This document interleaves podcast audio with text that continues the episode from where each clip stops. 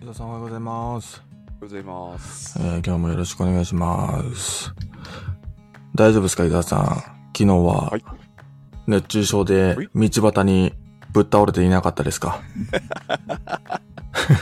大丈夫ですね。大丈夫です暑かったですね、でも昨日ね。そうですよねなんか日差し出てないのになんか嫌な嫌な暑さじゃなかったでした本当ですね、本当に。汗がね、どんどん出ていっちゃうようなそうそうそうそう感じでしたよね。うん。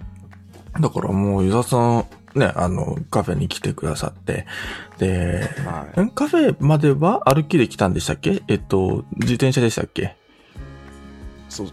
電動自転車を借りて、ああ、そうだそうだ渋。谷から、うん。うん、あの近くまで行ってですね、うん。そこから歩いてきたんですけど、はいはちょっと後悔しまし たね。いはい。ねえ、結構大変そうな、あの、汗だくの伊沢さんでしたけど、はうん。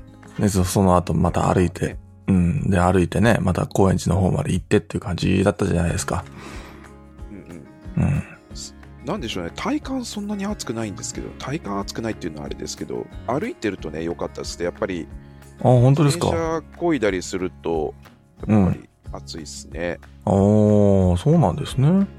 なんか自転車の方が風感じられて気持ちよくて、こう、歩くよりかは汗が引いたりするのかなとも思ったりしますけど。いやーそうでもないんですよね。おーやっぱそうりなんか走ってるのと似てますね。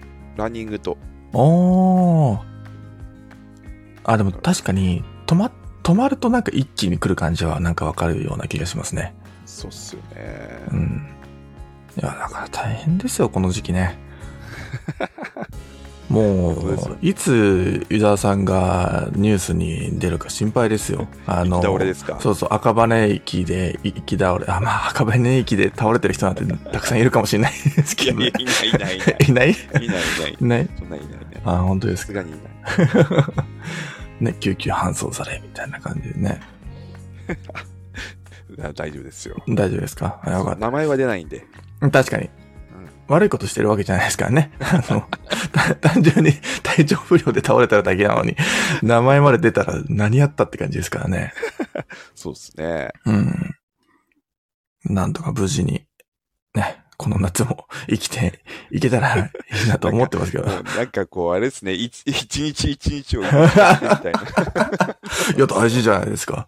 あそうかもしれないそうですよ。そそこまでやわじゃないっていう感じ。 そうですね。そこまでやわじゃないですからね。そんな、ね。まあ、なので皆さんね、本当気をつけてくださいっていう感じですけどね。はい、そうですね。本当に、うん。はい、無理しないように。うん。もうコーヒー屋さん入ったらね、もう遠慮なく水ガバガバ飲んじゃいましょそうですね。う。うん。はいや、本当ですよ。生き残りをかけた夏がは今始まるっていうので、もう、あれですよ。あと何ヶ月ぐらいかな、続くのかな。この、多分9月末まで結局残暑厳しいとかなってくるんで、い。そうですねうん。。あと3ヶ月ぐらいは暑い時期続くと思うんですけど、うん。辛いな辛いですね。うん。いや、でまあね、毎年恒例とはいえ、はい。はい。やっぱりね、これしんどいっすよね。というか、梅雨終わったんかっていうぐらい、なんか、梅雨って、なんか、なんかありましたそういうの。梅雨明けしましたね。いやとかまだ僕聞いてないんですけど、なんかです今よ日、ね今日も雨降るんだか、なんか降んないんだかよくわかんない天気ですしね。あ今、あの、えーっと、中国地方かなはい。の方では、九州か、大雨で、ええ新幹線が止まっちゃってるみたいですね。ああ、そうなんですね。うんなんかあんまこっちには来てないような気がするんですけど。そうですよね。だからだんだんこっちに寄ってきてるのか、うん。うん、っていう感じですね。ねえ、まだなんか終わってはないんですかね。あ今、島根の方がひどいらしいですね。うーん。まあ大変、大変な感じですけど。はい。うん。なので、まあ、まだ梅雨時期なんですね。まあ、7月入りましたけれども。ねえ。はい。全然終わんないですね。まあ、まあ、毎年のことですから、頑張って過ごしていきましょはい。う。うん、9月が終わればね、もう、我々の季節です から。もう、我々の季節って言っていいのかわかんないけど。 ね、イベントもね、えー行きやすく、過ごしやすくなってくると思うので。ええうん、ね。そういえば SCAJ はあれですよね。今年は9月末ですよね。確そうかで。すね。うん9月の末ですうねん。だから、ちょっと暑いかもしんないですけど、まあどうなんのかわかんないですけどね。はい。はい。うん。ね、そのあたり楽しみですね。そうですね。はいあの本当に早く涼しくなってほしいなと思ううん。感じです。本当はですよ。いまだね、これからが暑いんですけどね。本当ですね。ははい。はい。という感じで、はい今日も始めていこうと思います。はいい。。はい。コーヒーを読む日曜。今日のタイトルは、泡、周年、コーヒー。うんうん。というタイトルですけど、はい泡、泡っていうと、なんか、僕はワインの発泡、あの、スパークリングをなんかパッと思い浮かべますけど、泡、泡か。 うん、ビールとかね。昨日僕、あの、エスプレッソトニックいただきました。ああ、あああれもね、泡すごいですよね。泡ですよね。うん。あれ、面白いですよね。あのートニックとエスプレッソを注ぐだけであんなに泡がブワッと出るっていうのも。まあ、コーラにメントスを注ぐような。ああ、まあ、そう、そういう感じなんですかね。わかんないですあの、本当に言ったんですがうん。ああいう化学反応が起きてるってことなんですかね。わかんないですねって、もうね、適当に言っただけなのうん。 あ確かにの、あの、なんか僕いつも不思議で、結は構勢いよく注いじゃうとそれこそもうブワーッと出ちゃいそうな泡がね、飛び出ますけど。かき混ぜるときにね、ちょっと気をつけないと、そうそうそうそうそうそあの、トニックウォーターの炭酸が全部こう。ねえ。う、抜けちゃうから、なんかあれ、エスプレッソと反応しやすいんですかねわかんないですけどね。でもこの時トニッ期、クウォーターってうんどうやって作るんですか、ちなみに。あれは、あの、まあ、各社それぞれあると思うんですけど、いわゆる、いわゆるこう本格的なやつ、その、うん、一からこう全部、うん素材から集めて作るとなると結構こうスパイスだったりとか、なんかそういうのを混ぜて、あ、でも発泡ってどう、どうやってやってるんだろうな。まあ、基本、あ、今ちょっと調べてみたんですけど、はい。炭酸水ですね。あ基本は水炭酸水。うん。で、そこからなんかいろいろ、あの、味を付け加えたり、スパイス感とか、なんかハーブ感とか付け加えたりするのかな。そうですね、香草と、あうのん。柑橘系の皮、うんうんうん。エキスとか、うんうんうん。みたいなところ。うーん。だかそうら、なんですね。普通に炭酸水なので、あれですうね、ん。コーヒーがなんか炭酸と反応して泡が通って出るんでしょうね。きっうとんうねんうん。そうですねは。ういん。そう、あのーまあ、よく最近ではエスプレッソトニックなんていうメニューがコーヒー屋さんでもよく見かけるようになりましたけど、はい意。外とこうねあのご自宅でもコーヒー作ってそれを炭酸水でこうと一緒に混ぜて飲むだけでも全然美味しいですもんねうん、そうですね。なんかうん普通の炭酸水だとちょっと苦くなっちゃうんで、うんうんうんうんあのー甘さ調整したりとか、あとはまあトニックウォーター使うといいかなと思うんですけど、うんねはだからご自宅でも簡単にこういうのが作れてしまうのでい。はい。うんぜひね夏場のまあほんとちょっとちょっとしたコーラというかこうコーラっぽい、えー味わいというかなんかクラフトコーラに近いかなとかもなんかたまに思ったりするんですけどはいはいはいはい。うん。すごく美味しいので、皆さんぜひ。そうですね。ははい。この時期いいと思います。ね。昨日実際むちゃくちゃ美味しかったですからねい。。ああ、よかったです。まあ、ね、もう汗だくの伊沢さんにはぴったりだなとは思い、思いどうっましすよ。どうっすよ。た。あ何なんですかね、こう、運動した後に、スカッと行きたい、こう、あの感じ。最高ですよね。あの本、当ですね。うん。はい。でも僕、炭酸苦手なんですよね。あれ僕、炭酸苦手なんですよ。ダメなんですあそうそよ。うなんすか。うん。あーなるほど。じゃあ、あんまり飲まないですね。飲まないです ね。ファンタ、あフあァンタとか、きつくて、ああ、ファンタきつい。もう三ツ矢サイダーはもう無理ですね。ああ、じゃあ、微炭酸でもダメだと、そうですね。うんあ、なんか、マッチっていう黄色いドリンクわかりますありますね。 ありますあれ一応微炭酸じゃないですすか。スポーツドリンクみたいなやつ。うん。そうそうそう。あれはもう、あれも、なんか美味しかったんで、飲みたいなーって思った時もあるんですけど、やっぱちょっと気を抜いて、あの、ちょっと蓋を開けてしばらく経ってから飲むって いうね。え、炭酸抜いちゃうんですか抜くんですよ。まあ、苦手だから仕方ないですよね。そう。痛く、痛いんですよ、炭酸が。あ痛い。なるほど痛いって感じてしまうんですよね。あーそうですね。うん。だからそこがね、ちょっとダメなんですよね。なるほどね。あ、モーさんがこのエスプレッソトニックの泡について、あの、ご説明して、されてくださってますけど、コーヒー自体海面活性剤なので、泡が消えないのが蓄積されていって泡々になると。うんなるほどね。なるほど。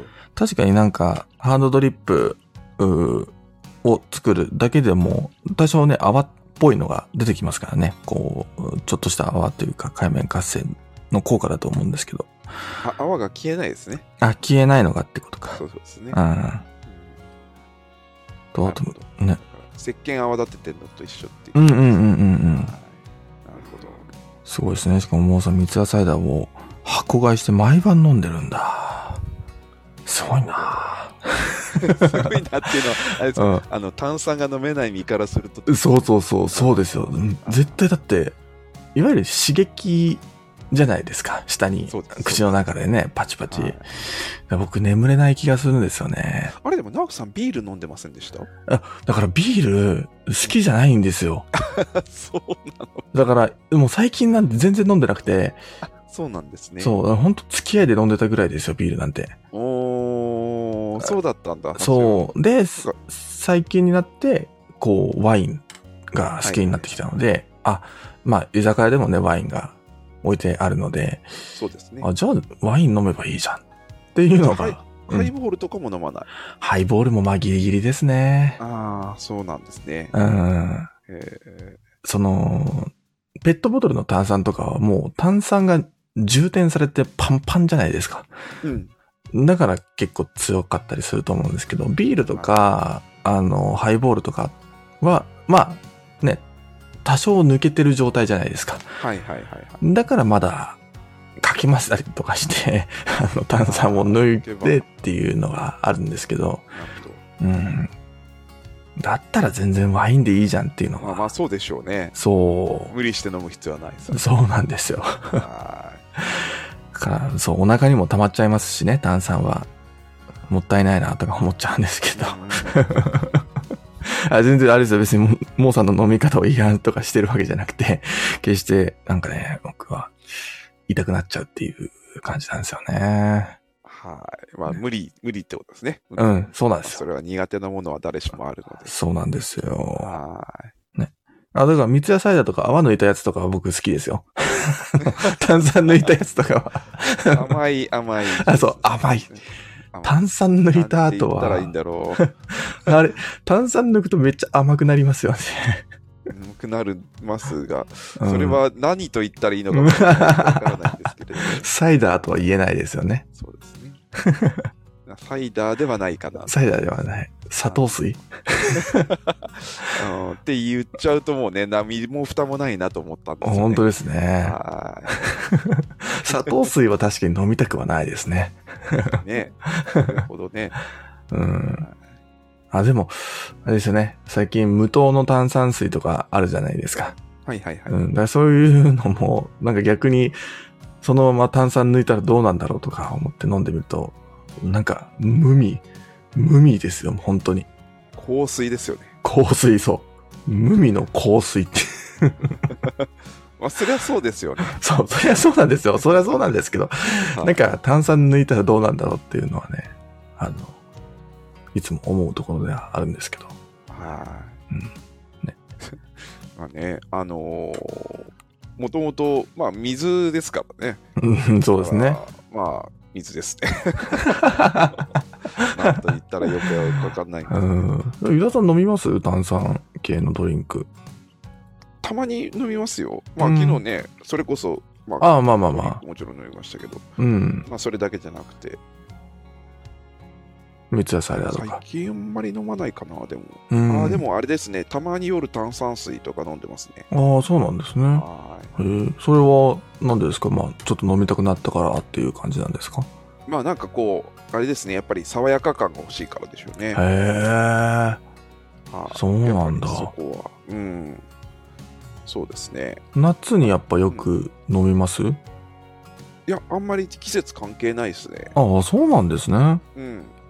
え。なんか勝手に夏の飲み物だと思ってました。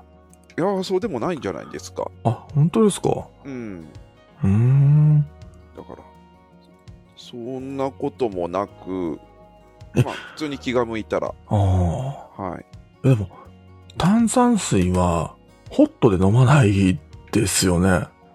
ホットにしたら抜けちゃいますからね。抜けちゃう、そうですよね。うん。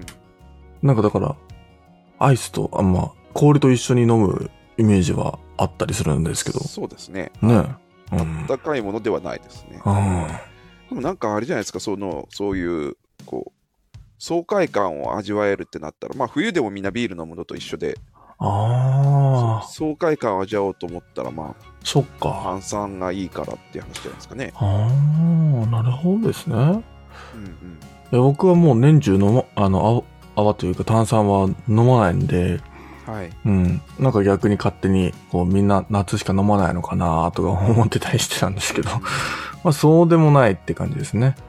そうですね。うーん。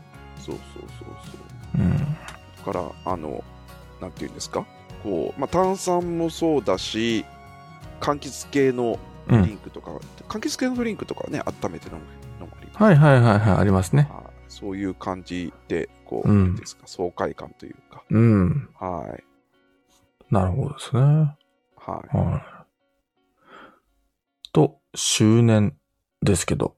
いこれは、あれですね。えー、周年、えー、あれかな、スタンダードが、あ、これは違うかな。150回目っていうのは、まあ、あの、後ほど、えーお伝えすることではある。あ、3周年ってことか。うんそっか。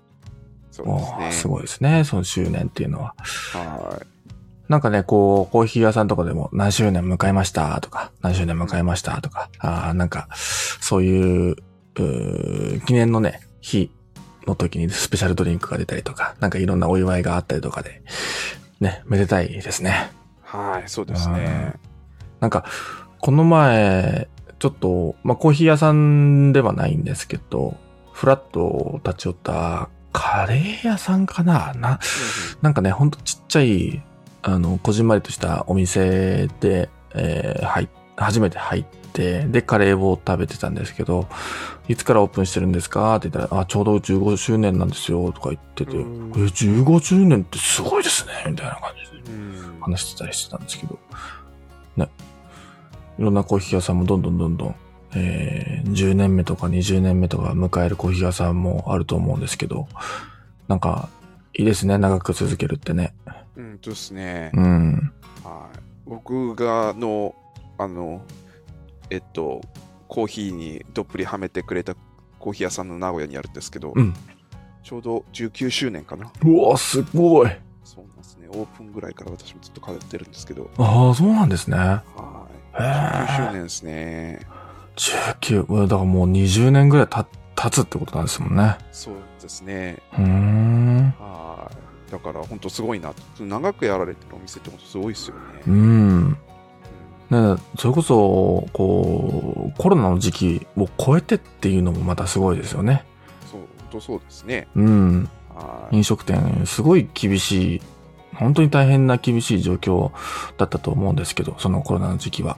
それを乗り越えて、なお、続けてるっていうのが本当すごいですね。ですね、うん。うん先月と今月と周年のお店多いですって、ハープさんもおっしゃってますけど。はいうん。ね、なんかじ、時期がありそうですよね。まあなんか4月とか、えー区切りのタイミングでオープンするっていうコーヒー屋さんもあるのかもしれないですけど、うんうんうんうんねなんかタイミングがあるのかもしれないですね。はい、そうですね。うん。やいいですね。はうん。まあ、そんなこんなで、スタンダードのこのニュースレターも、えー3周年を迎えましたとい。いうんうことで、えーね。これ、あれです。なんか、あの、ウィークエンドブリュワーの数とか、コーヒーニュースの数とかって、なんか、前にもありましたよね。100回目の時にもあったのかな、こういうの。なんかあった気がしますね。。去年か年末かななんかありましたよね。ありましたね。うん。これ面白いですね。そうですうね。ん、スタンダードコミュニティのコーヒー愛は無限だと。うん。いいですね。そうですね。チームウェイクエンドブリューがオフラインで一度に会社回数は2回になりましたね。うん。ゼロだったんですけ気ど。ゼロだったんです けど。いや、いいですよね、2回。はういなりん。ましたね。えー、プレゼントしたコーヒーバッグの数290になってますけど。すごくないですか、これ。どうっすよ。あれナムさん当たりました僕は当たりましたね。えっと、でも去年じゃなかったっけな。そうですね。うんもう1回当たってるんで、はいはいはい。はい。290回のうちの2回は我々1回ずつね。やっぱりあだらからずっとこう、購読者になっていれば、うんうんうん。可能性はあるということで。そうですよ。はい。もうコーヒー屋さんの数だけ当たるってことですからね。そ言っうてですねしまえ。ば。うんう。ん。で今は290店舗中のっていう感じになってると思うんですけど、どんどん増えていくと思いますかそうですねら。。うん。ね、ランダムでこう、当たっていくので、うん。ね、しばらく聞いていったらいつか当たるかもっていう。そうですよ。はい。でもすごくないですか ?290 店舗ってなんか、そう、すごいですよね。なんかそう数、ですね数に表すと、いや、もっともっと日本にはたくさんコーヒー屋さんはあると、はいあるはずなんですけど、290っていう数字もなんかすごいなとは思ったりしますそうでね。すね。あの、うんスタンダードのこのニュースレターで紹介されたコーヒーショップは、うん Google マップにまとめられているんですけど、うん。ね、どんどんどんどん増えていくと面白いですよね。ねえ。はそれこそ本当に日本全国コーヒーマップみたいな感じになってくると思うんで、い。えうん。これもね、参考に旅行とか行ったらめちゃくちゃ楽しいですよね。えはい。うん。なんか、友人が、それこそ、えー、ギリイギリスかな今度、あの、仕事で出張でイギリスに行くっていうんで、なんか、なんかいいコーヒー屋さん知らないみたいなこと言われて、まあちょっとイギリスわかんないなと思って、イギリスコーヒーマップで調べてみたら、なんか出てきたんですよ。 もうイギリス中のコーヒーが載ってるようはいはいはいはないマップがあって、それペンと送って、ああ、めっちゃ助かるみたいな感じになりましたけど。で、日本に来る海外の人にも、こういうね、Google マップが、まあ何のマップかわかんないですけど、これペッて渡して、渡したら、ね、嬉しいですよね。そうですね。うん。 まあ、あの、我らがジェームス・ホフマン選手のお店もありますし、 そうですね。うんはうんあれ、コスタコーヒーってイギリスですよい。ね。そうですね。うん発祥ですね。そうコでスす。タコーヒーはどこ行ってもあるので、ああ。でも、お店があるのって多分イギリスですかね。いや、本当にいろんなところにありますよ。ええ日本僕はうスんペインで飲みましたしね。あはいはいはいヨーロッはパは結構大きく広まってますし、へーいろいろと。うん。い。いいですね。はい。うん。なんか、あのーまあ、もちろんこのニュースレター読んでる方は日本人がほとんどだと思うんですけど、はい。ちょっと世界の、ね、コーヒー屋さんの思いもなんかもらえたら嬉しかったりするなとは思ってみたり、ちょっと提案してみたんですけど、ね。あの、聞いてるかわかんない ですけどね。ははい。い。海外の、ね、コーヒー、海外のコーヒーマップもね、なんか、いずれ少しずつでも、なんか作れたら、ね、楽しいですよね。そうですね。まあ、スプラッチがあの各うあのん。都市のコーヒーマップっていうのを作って公開してくれてそっかそっかそっか。はい。まあ、あの、えっと、有名なね、有名だというか、まあ、大都市圏中心に、あの公開されてると思うので、スプラッチから紹介するといいかもしれないそうですね。ですね。はい。うん。ううん、いいですね。はい。という感じで、えー、まあ冒頭は、えー、スタンダードが3周年迎えましたといいう記事でございました。世界のコーヒーニュース、いこうと思います。んはい。えー、This Week in Coffee カスタマイズと責任の所在というタイトルです。消費者の権利意識の向上を目指すロビー団体 Which が、えーイギリスの大手コーヒーチェーンらが提供するフラペコーヒーおよびフラペチーノの砂糖含有量に関する調査を実施。その結果、複数の商品に1日の砂糖摂取量の目安、約25から3 0ムを大幅に超える砂糖が含まれていることが判明しました。報告によると、例えばスターバックスのキャラメルフラペチーノ、セミスキムミルクには約 48.5g、えーカフェネロのベルギーチョコレートヘーゼルナッツフラッペは約 44.3g、えーコスタコーヒーのチョコレートファッジブラウニーフラッペモカ、えー、かっこオーツミルクには約 42.6g の砂糖が含まれていることが分かったとのこと。えー、ウィッチがこの件について各企業に問い合わせたところ、広報担当者からは、企業として商品成分の認知拡大に努めている。主力商品であるアイスラテの砂糖含有量は適正である。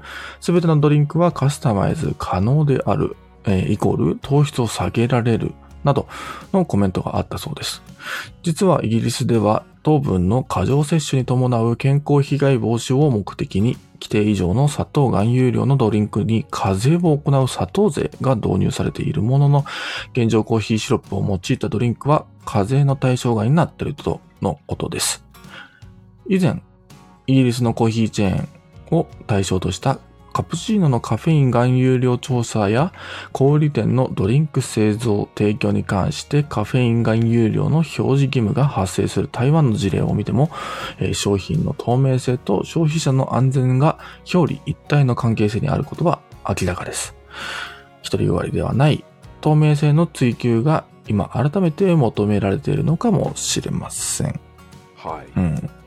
というね、えー、まあ、日本でもよく、まあ、フラペチーノとか、えーよく飲まれる方も多いと思いますけど、その砂糖含有量、結構入ってるですね。びっくりしましたね。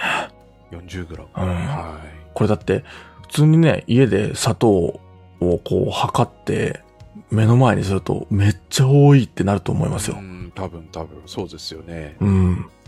ね、大体コーヒー1杯に使うコーヒーの量って 15g ぐらいじゃないですか。うんうんうんうん。ねそうですよ。それよりもね、 3倍。ええ。ええですよ、ほんと。ね、結うん構な量なんですよね。それもなんかまあね、日本のこうフラペチーノの量とはまたちょっと違うのかもしれないですけど、砂糖の量とはちょっと違うかもしれないですけど、はい。ねえ、これだけ入ってると、うん、びっくりしちゃいますよね。そうですね。あのーまあ、ね、日本で、なんかその、いろんなものを、まあ、スイーツもそうですけど、うん。えっと、そこまで甘さがすごいものってないかなと思ってるうんうんですよんうんうなんんか。海外行って、なんかね、スイーツとか食べるともう極端に甘かったりうする。ん、そうですやっぱりね。ちょっと違うのかもしれないですね。うん。はな慣れとかもね、もちろんあるとは思うんですけどい。、うんまあ、いくらカスタマイズできるとは、家ですよ。ねえ。そうですね。なかなか、うん、カスタマイズしたところでどれだけ減るのかってところもね、 なんか分かりづらいところですよね。みんなあれですかね、甘いの好きなんですね。いやー、大好きですうね。んうん。そういえば、その海外っていつも困るのが、は甘くない飲み物を探すのがでい。すよ。 逆にね、逆に。そうそうそうそうそう。例えばそのスーパーとか行って水以外でうん甘くない飲み物ってなくないですか、あー、まあ、まあ、そうですね。紅茶ですら加糖されてるあー、確かに。し、うんまあ中国、うーまあそのあんまり長期滞在したところことないんですけど、まあ、中国2週間行った時にうんうん。その甘くない飲み物を探すのにむちゃくちゃ苦労しましたね。はいはいはいはい。ほとんど見つからなかったんじゃないかな。うん。そうなのでなんかスーパーとか行ってもねうん。結局コーラになっちゃうっ ていう。そまあそうですそういうイメージがあるんねですけどね。うん、いやでもわかります結局日本のような日本のこう緑茶とか麦茶とかにもにすらこうなんか砂糖が入っているイメージですよねおそらく海外はそうですね。中国は緑茶もあるんですけうど、んうんうん緑茶も甘いですね。うん。うんだから水以外のものは、ああ。なんかハープさんがおっしゃってますけど、この甘いということは全体の品質が低いっていうことなのかってところですけど、いや、そうううんそういうわけではない単と思うんですけ純どにまあなんか欲しいからっていうことなんですかね。 人々が求めてるから入れてるっていないうの。が人気なんでしょうね。ねえ。まあ確かに企業も甘いのが人気出るっていうのが分かっているから入れちゃうっていうのもあるのかもしれないですけどね。こういうもんだっていうふうになってるのかもしれないうん。と思いますけれど、うん、だからこうじゃあねこう砂糖を減らしましょうって政府が言ったところでうんじゃあ企業としてはでも砂糖減らしたら売れなくなっちゃうじゃんっていうねそういう問題が発生してきてう売り上げが下がったらじゃあどうしてくれるんだとか言われてしまったらなんか本末転倒というかなんか日本に来たら味がないとか思われないかなっていうああふう確かになんか思ったりするんですよね。うどうなんんでしょうね。ね全然ね、こう、文化って、食文化が違うっていう点で、こう、甘さが足りないというか、あ、全然違う食べ物だっていう認識であれば、別に甘さが欲しいとかはもしかしたら思わないのかもしれないですけど。うんインドネシアとか、ちょっと東南アジア系の人たちは日本に来てうん全然辛くない、辛辛いとか書いてあっても全然辛くないとかあの、うんね一味とかペッパー持ち歩く人もいるっていうんうんうんう感じですけどうん。うん。まあそういうことなのかなっていう気がしますねやっぱなんか日本に行って来てこうスイーツとか食べても全然甘くないじゃんみたいうんうんうん。ななんか普通にこうフルーツそのまま食べてるのと変わんないあそんな感じに感じてるのかな、あ。うん。はいなんか逆に、なんかどっかで聞いたことがあるんですけど、日本は、こう、塩分を取りすぎてるってい、そううれん、はなるほどのを聞いたことがあって、確かに、まあ、お味噌汁とか、うんえー漬物とかって、塩分が結構入ってるじゃないですか。入ってますねうん。だから、海外に行くと、あの、逆に、しょっぱいものってないような気がするん。ないことになんか気づかされるというか、あー甘いものの方が圧倒的に多いっていうのは、逆を言えば塩分が入ってるものが少ないのかもなとは思ったんですけど、あーなんかしょっぱいも、海外の、まあそれこそ、うーん、まあオーストラリアで言えばしょっぱいものってなんだろうなって思った時に、うーん、まあ、ポテトとフレン、フレンチフライとかそういうぐらいかな。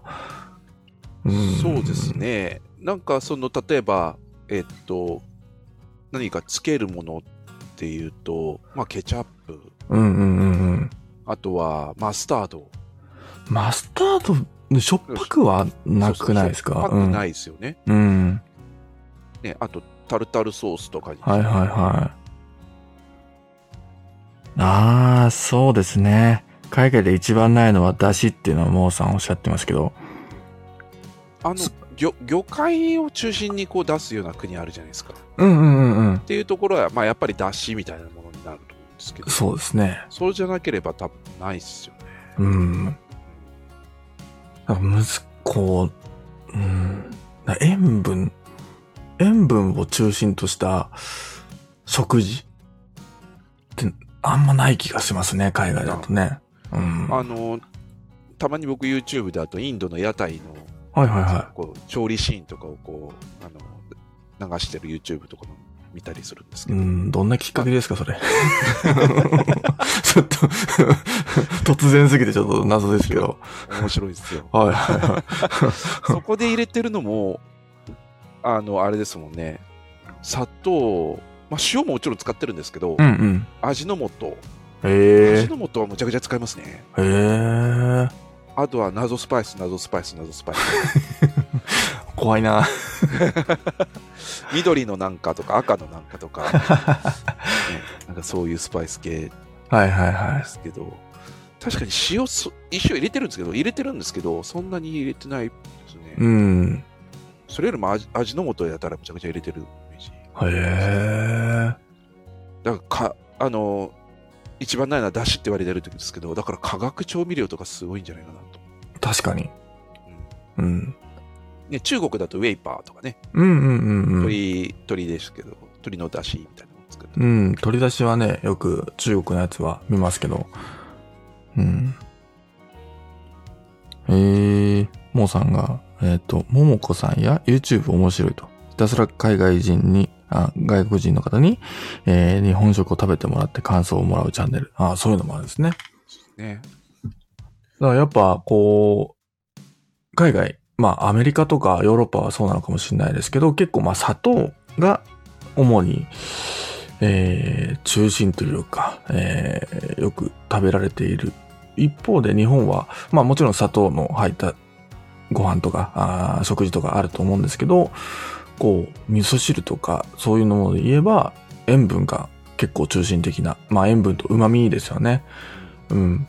とかなってくると、やっぱ、お、これはなんか違う味だっていうのは分かりやすいですよね。ね。うん。はうん。だからやっぱ、そうなんですよね。旨味とか出汁系は本当高いというか、まあそもそもオーストラリアカツオだしなかったですし、カツオだしというか、あの、カツオ節かうん。カツオ節。あるにはあるんですけど、やっぱ高いんで買えないですし、い。うんじゃあ、出汁を取るってなった時に、例えば、まあ、鶏出汁とか、豚の骨とか、そう、豚の骨とかは、もうバンバカ売ってるんですけど、はいはい。うん、そういう、骨から出す、出汁っていうのが基本ですし、うんうん、そうなってくると油の甘さとか、なんかちょっとまた違う旨味、旨味ではないかな、なんか油分、油分が強いかなっていうのはあったりするんですけど、だから全う然んね、ラーメン的な、ですよね。そうそうそうそうそうそう、そんな感じですね。はーい。うん。なるほどいやー、だからはね、ちょっとね、スターバックス、ちょっと、気をつけ、気をつけようというか、 飲んじゃうんですけど、僕結構フラペチーノとか。うん、そうですね。いや、僕でも海外のスターバックスでフラペチーノ飲んだことないので、あわかんないですね。あ、うんうんうん。前話したかもしれないですけど、アイスコーヒーを頼んですごい軽減な。 でも全然ね、砂糖入ってないです。うんうんうん。え、でもその、そのアイスコーヒーは、あの、なんかソフトクリームとか乗ってませんでした乗ってないです、乗ってないです。あ、乗本ってないんですね。当にアイスコーヒええー。うんすごい。ですね。だから、あのーね、ちょっと差がわからないですけど、うんうんうん。えっと、まあ、ね、日本はどうなんでしょう。書いてあるのかななんか、砂糖が有料ですかそうですね。ああ、どうなんだろう、多分、書いてあるのかな気にしたことないですね、そういえば。そうですよね。うん。まあ、あんまり取りすぎは良くないなっていうのはまあわかるので、うあんん。まりよく飲まれることはね、そうですね。砂糖の量、その、えっと、調節できる。うんうんうん。ねまあ、スターバックスのホームページとか行けば、そういう砂糖の量とかは、おそらく書いてあるような気がするんですけど、うん。うん。まあでもそこまで気にする人ってあんまいないというか、まあ伝統でね、それこそ、あの、無脂肪乳に変えてくださいとかっていう方は結構いらっしゃるような気もするんですけど、うん、じゃあ具体的にどれだけ減ってとか、じゃあはいもともとどれくらい入ってるから減らそうっていう、そういう方って結構少ないような気がするんで、うんうん。ね。数字をまず知ると余計に、うわ、ちょっと下げようとか 思うかもしれないですよね。そうですね。あ、ちなみにあの、えっと、公開されてますね。ああ、やっぱそうなんですね。はい。スターバックスの、えっと、ホームページに栄養成分情報っていうのがあって、うん。例えば、スターバックストロストロベリーフラペチーノでミルクだと、はい糖質は 56.2g。おー。つまり、イコール砂糖の量って考えていいんですかね。まあ、糖質なので、まあ、その、なんていうんですか、は全部ですよね。うんうんうん要するに牛乳とか加えて、その牛乳とかの糖質も加えて全部でっていう、うんうんうん。砂糖の量というよりか糖質の量そっかそっか、そうですね。けど、まあでも、あれですね。だから、うんもしかしたら海外で言って、今40何グラムにプラス、その、他のものの糖質も加わるので、もうちょっといってるから、いや大体同じーぐらいなのかもしれないですうんね。うんうん例えばですけど、最近、あの、流行りの瀬戸内レモンケーキフラペチーノとかの出ました60グラム。うん。60g。はい、糖質としてですおね。ーやっぱりちょっと調節して、あれですね、少なめにしてもらったりとか、うん。するといいかもしれないです、ね。かもしれないですね。はーい。まあの人はね、うんたまにだったら別に全然いいと思うんですけど。うんうんうん。はーい。なんでしょうね。やっぱ、砂糖中毒性あるんですよね。美味しいっすからね美味しいですかやっぱカロリーは正義っていう。そうそうカロリーは正義なんですあのね、砂糖も入ってたら美味しいんですよ。そりゃ美味しいに決まってるんですよ。だって。は本能的に求めてしまうんですから。い。そうですよ。やっぱりね、疲れたら砂糖ね、 そうそ取うった方そうがい。いですし、ね。そうなんですよ。はい。だからまあ、容量、用法を守って正しくお使いくださいじゃないおお定型文ですね。 まあ、それはお薬もあるしですね、 奥先生。はい。まあ、あの、あれですね。あの、まあ、気をつけて う飲ん。みすぎないよそうですね。ことではないかあなると思います。うん。ある程度のカロリー、ある程度の糖質は必要ですから。そうですねうん普通にミルク頼んだだけでも 17g とかね、うんうん。糖質はあるので、うんうんそれにし糖質ですね、あるので、はい、そうですね。気をつけていきましはょうということではないでしょうかと。そういうことですね。はい、ゼロカロリー。あカフェインカフェインもね。うんうんあ、カフフェインもね、ほんとそうですね。ェインね。はい、一緒だと思いますけうん。ど。はい。やっぱ適量ですよ、適量。はい、なんでもね適量ですね。うん。はい。そう思います。はい。ちなみに、あの、伊沢さん、スターバックスでカスタマイズとかされます、あー、でも、ダブルショットぐらいかな。あ、エスプレッソ増やすっていう。そうですね。うん。ぐらいですね。うんうんうん。そんな特別なカスタマイズすることあんまりない。ああ、まあそうですよね。うはん。僕も最近は、あの、もう普通のメニューに、通常のメニューにオーツミルクラテが出てきたんで、全然 あのそのまま頼んじゃってるんですけど、前までは、それがなかった時は、あの、オーツミルク変更でとか、なんかそんなこと言ってましたけど。い。うん、今はもうね、普通にメニューにあるからカスタマイズというよりかはメニューの一個になりましたよう。んうんうんね。はい。だから、ね。あんまりやることなくな、ないかな。まあでも使いこなしてる方はいらっしゃるんでしょうね。ねそうですよね。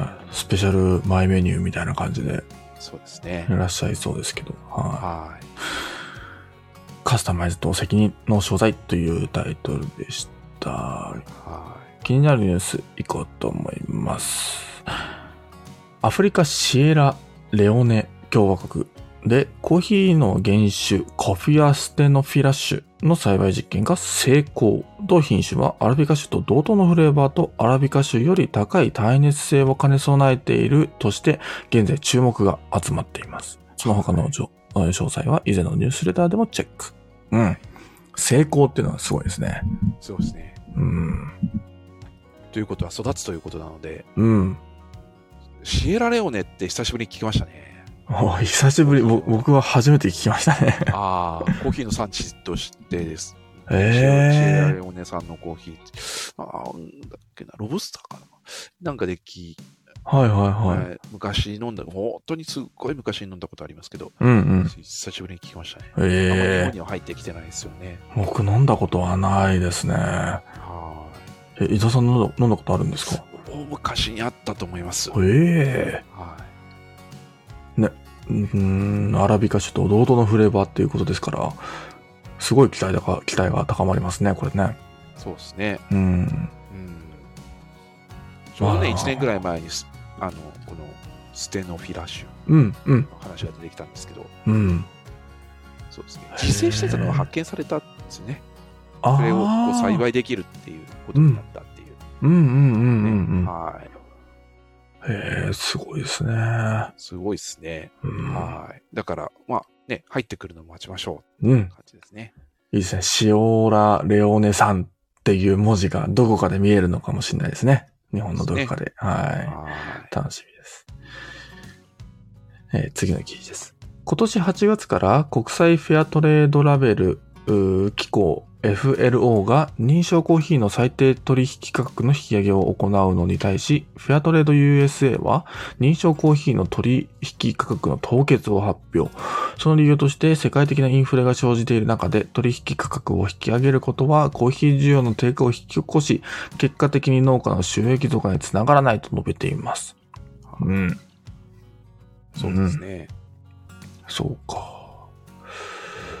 難し そう。難しいな。でもあれですね、最低価格の引き上げを求めるのに、行うのに対し、えー取引価格の凍結ということは、うん。えーどう取っていいんでしょうかって話ですね。うん。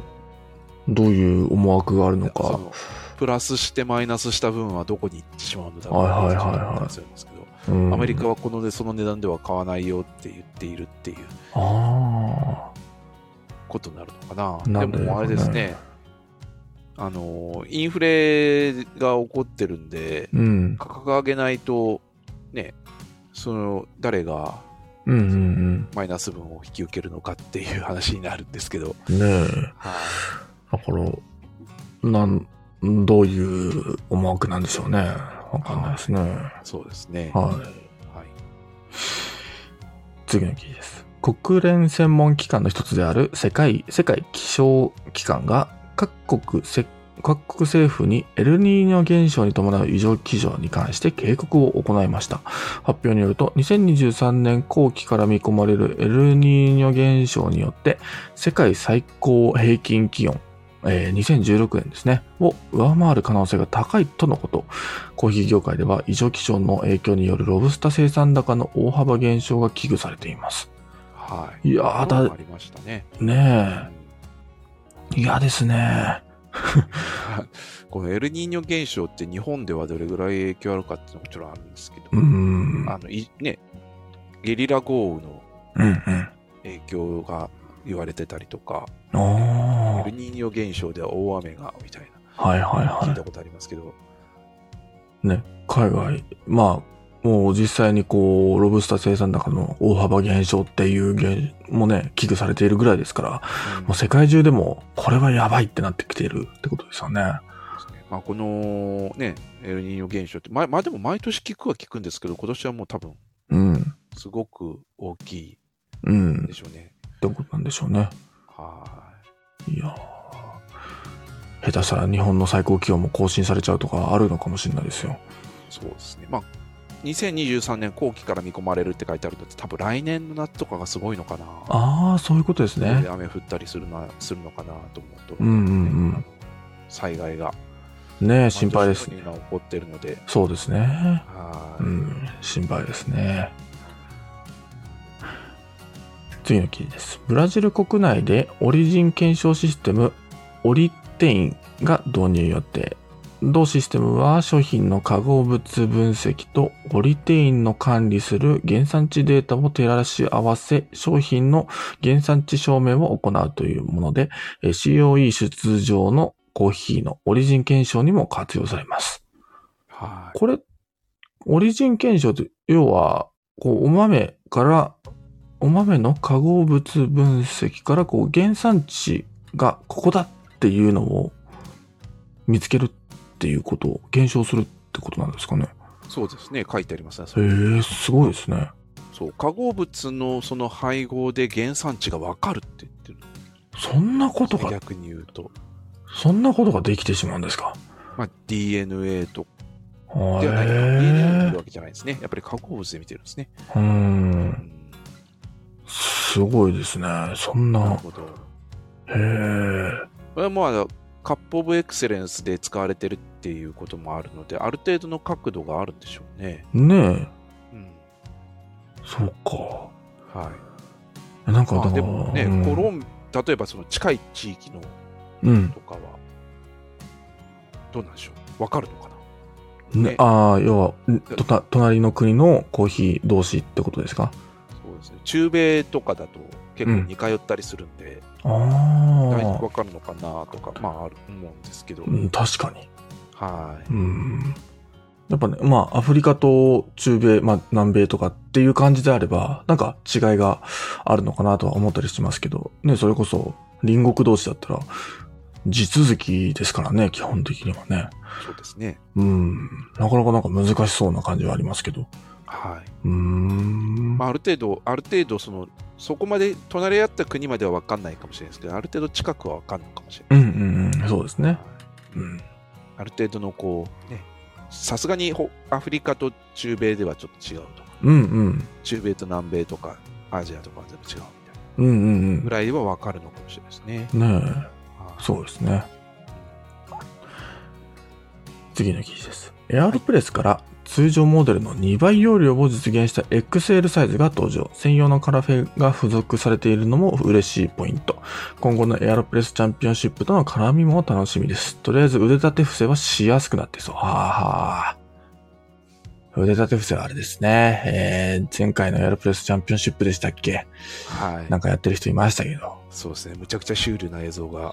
はい。はい。まあ圧力がかかればね、エアプレスはいいわけですから。うん。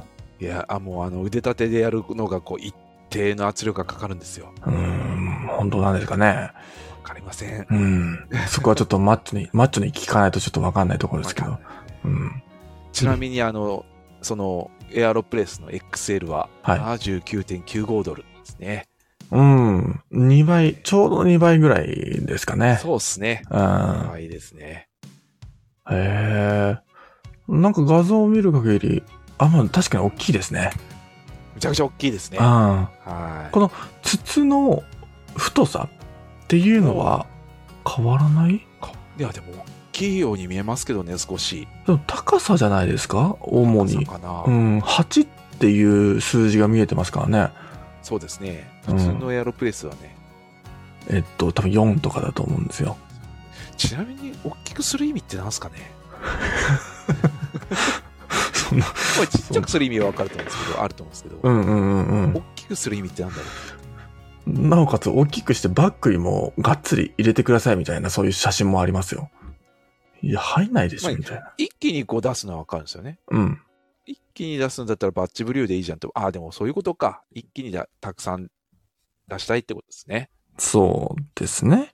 うん。まあ、それでしょうね。うんプレ。スでか。まあいいですけど。は いそう、そうですよね。あの、たくさんお客さんが来てるから、一気に出したいから、エアロプレスを大きくしてくれっていうのはなんか、なんか違 う、違うっていうか、あの、別の方法でね、出せないかなとは思ったりしますけど。はいうん。確かに。だからこれでエアロプレスチャンピオンシップのの時に、あえてこの XL サイズでいっぱい取りを使うとか、なんか、それで圧力が変わってくるとか、なんか、そういう話にもなってきそうじゃないですか。そうですね。うん。うんでもそうなってくると、XL サイズの本来の目的が変わってくるというか。 そういうことですね。XL サイズでいっぱい取りす る。はい、いいんじゃないですか。何なんだって感じですよね。いいと思うんですけど。うはい。ん。そうですね。うん。ままあ、結構最近のこうフィ風潮じゃないですけど、あ。はい。エアロプレスでいっぱい取りというよりかは、濃く入れて加水するっていううん。あれが結構よく見るので、うんうん。ね、そうやってこう量調節しておたくさん出すっていうのもありかも、ありかもと。そうですね。はうん。ああ、そうか。だから容量が増えれば、容量が増えればというか、まあコーヒーの粉もね、それだけ入れられることで、入れられますから、い。はうん、まあ濃く抽出もできるのかもしれないですけど、うん。い。まあまあまあまあ、あの、ね、いやいや、普通のサイズでいいと思うんですよ。うん。うん濃く抽出して、そうです加ね。水したらいいんじゃないでしょうか。うん、ということですね。まあいは。いや。はいい。まあまあいいです。 はね、日本で、えーまあ日本ではまだ、まだ買えない、まいまああのー輸入したら輸入したらまあでもちょっと食品系のものなので、あ、そうですね。いろいろちょっと手続きあると思いますけども。 うん。どどうですか伊沢さん、腕立て伏せは、やりますやりませんね。あ、やらないですかやらないです ね、うん。はい。できなくないと思うんですけど、そうですね。やりはしないですね。は。はいなん、なんならやりますい。どういうことですか他のなんか筋トレ、なんか例えば、腹筋、腹筋はこぼれるななんか。腹筋はこれる。あの、腹こ筋れる、腹筋あるじゃないですか。はい。あはいの、座って、体育座りしてっていう。はいはいはい。で、屈伸運動にな、屈伸というか、こう、ふ、お起きたり、起き、起き上がる運動じゃないですか。うん。だから、この、お腹と太ももにエアロプレスを挟めば、まあ圧力はかかるのかなと思いましたけなるほど。横にしちゃないとダメですね。ど、うん、だから、まあこぼれるかなっていう。逆にこう戻すときにこう押すしかないですよね。ああ、そうですね。あすな確か足の、足のとうん地面の間にこう、はいはいはいは腹筋で戻るとき、やっぱ戻るときに押すしかないですい。ね。戻るときに。ああ、そうですね。ねうん。あ、だから、あと、モーさんのね、えーおっしゃってますけど、クッキースのようにお尻でやるとですよ。これいけますね。これはいけますね。うん。要はスクワットってことですよね。まあそういうことですね。うん。うんスクワットだって、まあ、要はね、自分の体重がそのままかかるわけですから。そうですね。手より圧力かかるんじゃないですか。圧力はかかりそうですね。圧力かける必要があるかどうかは置いといて。 うんあのうん。かかりま一す定よね。のね、一定のこうん。う、はい、一定の圧力で、重力が変わんなければね、もうだいたい60キロとか70キロ男性であればそれくらいかかるわけですかはら。うん。いいですね、ちょっい、と。いいいいのかな。はい。いやーだってエアロプレスで大切なのって一定のね、えー圧力だと思うんで、そうですね、一定にこう、一定にこう入れていくっていう。ゆっくりとこうね、重力を使う。自分の力を頼らないっていうところですね。そうですね。エアロプレスチャンピオンシップのその、なんかあるんですかね、その、レギュレーションにうん圧力のかけ方っていうのは。あの、いや、あると思うんですよ。あの、機械を使っちゃダメとか、ね。ね、やっぱ手でかけない、手ってっていうか人体でっ ていう。いい ですね。含みがあっていいですね。人体でってところがね。そうそう人体で。うん例えばね、衣装置いてもいいわけですから、おー、確かに。そういうやっぱり人体でっていうのがあるんですかね。うん。お尻大丈夫かもしれないですね。そうわかでんないすでよすけ。ど、ちょっと見たことないんで、あうの、んレギュレーションがわからないですけど、ねえ。まあそこら辺は道徳的な問題になってきそうな気がし ますけど。道徳的な。道徳的な。うん。あの、そうですね。は確かに。はい。よくわかります。 い。はまあということで、まあ、あの、あれですね、腕立てぐらいが、い。ちょうどいいのかも。ちょうどいいといううん。道徳的にも大丈夫。ギ道リ徳、的にもうん、大丈夫なところかもしれないですね。そうですね。うん。はあ全然あの僕はあのスクワットでやってもいいと思う、うん、いいと思ってるので、い。ははい。い、世間的にどうかわかんないです けど、うんうん世間的には、ちょっとあれですね。いろいはろありますねい、い。ろいろありそうですねははい、そうですね。い、うん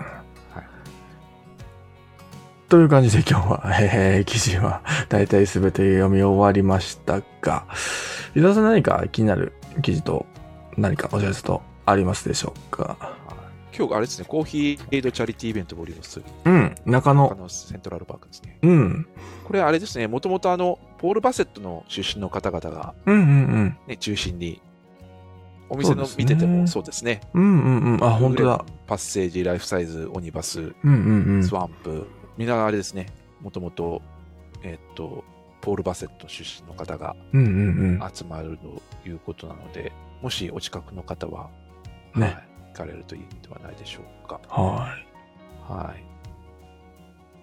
ポール派閥、そうです ね。ポールハウス。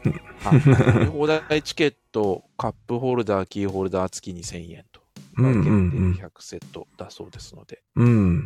はい。はい。もし、あの、ね、お近くの方は、えー中野セントラルパークサウス B1 階あかなこれどこ、はいどこなんだろうな。まあ、中野今すごい開発が進んでるので。そうですね。いろんななんか、こう、マンション、タワーマンかあなあ、そうそうそう。タワマンがね、今すごいのが建ってますよ。うんうんうん。南口がすごく変わってきてるので。そうですね。先日、うんあの、ね、中野サンプラザも一番最後のライブがああ、行われて、これから、ついにですね。は い、そう最後のやっと、やっとかっていう感じはありますけど。戦いに今う度ん出。るらしいですけど、うーえっ、と、ん。中野セントラルパーク、セントラルパークってあれか。あのーキリンの本社とかがあるところが。そっかそっか。そうかな、うん、多分そうだと思うんですよ。なるほど、なるほど。うん。あれですね、すあの、えっと、それこそサンプラザの奥ですね。あ、へって言ったらいいですえか。。奥っていうとあれですけど、サンプラザの、西側。うんうんうんうんうん、そうですね。はい。なので、えっと、歩くとちょ、ちょっとだけ、いや、もうすぐ着くかな。5分ぐらいで。そんなにううんん。 5分以内ですね。だはからなんか、ついでに、なんかの行かれるついでとかでも行けるようなとこだと思いますい。うん。はい。何時からでしょうかね。 あ10時からスタートですね。えー5時に終わりだ。はい。もうなので、すべて、すでに始まってるとは思いますが。そうですね。は行かれるといいかなと思いますい。とはい。いうところぐらいでしょうか。はいはい。ありがとうございます。という感じで今日は、この辺でおしまいにしようと思います。伊沢さん最後まで。あ、大丈夫ですか我々もそういえばそそろそろ3周年ですね。そういうことおお確かにそうですね。はいうまん。あ特に何か考えてることはない。あ、そうですね。今のとこなろい、ですよね。何もか、 何も、どこで考えて なんは。か実はみたいなのが、あ、全然特に、あの、全く、はい、な、ーなかったんですけど、うん。はいな、なんか、なんかやった方がいいですかね。なんか。ええ去年はなんかあの、うんえっと、諸本さんをお呼びしてああ、確かに。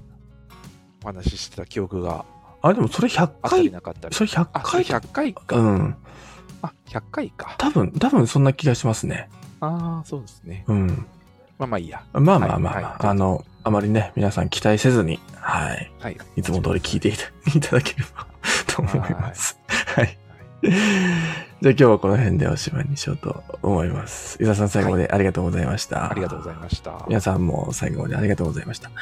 それでは、良い日曜日をお過ごしください。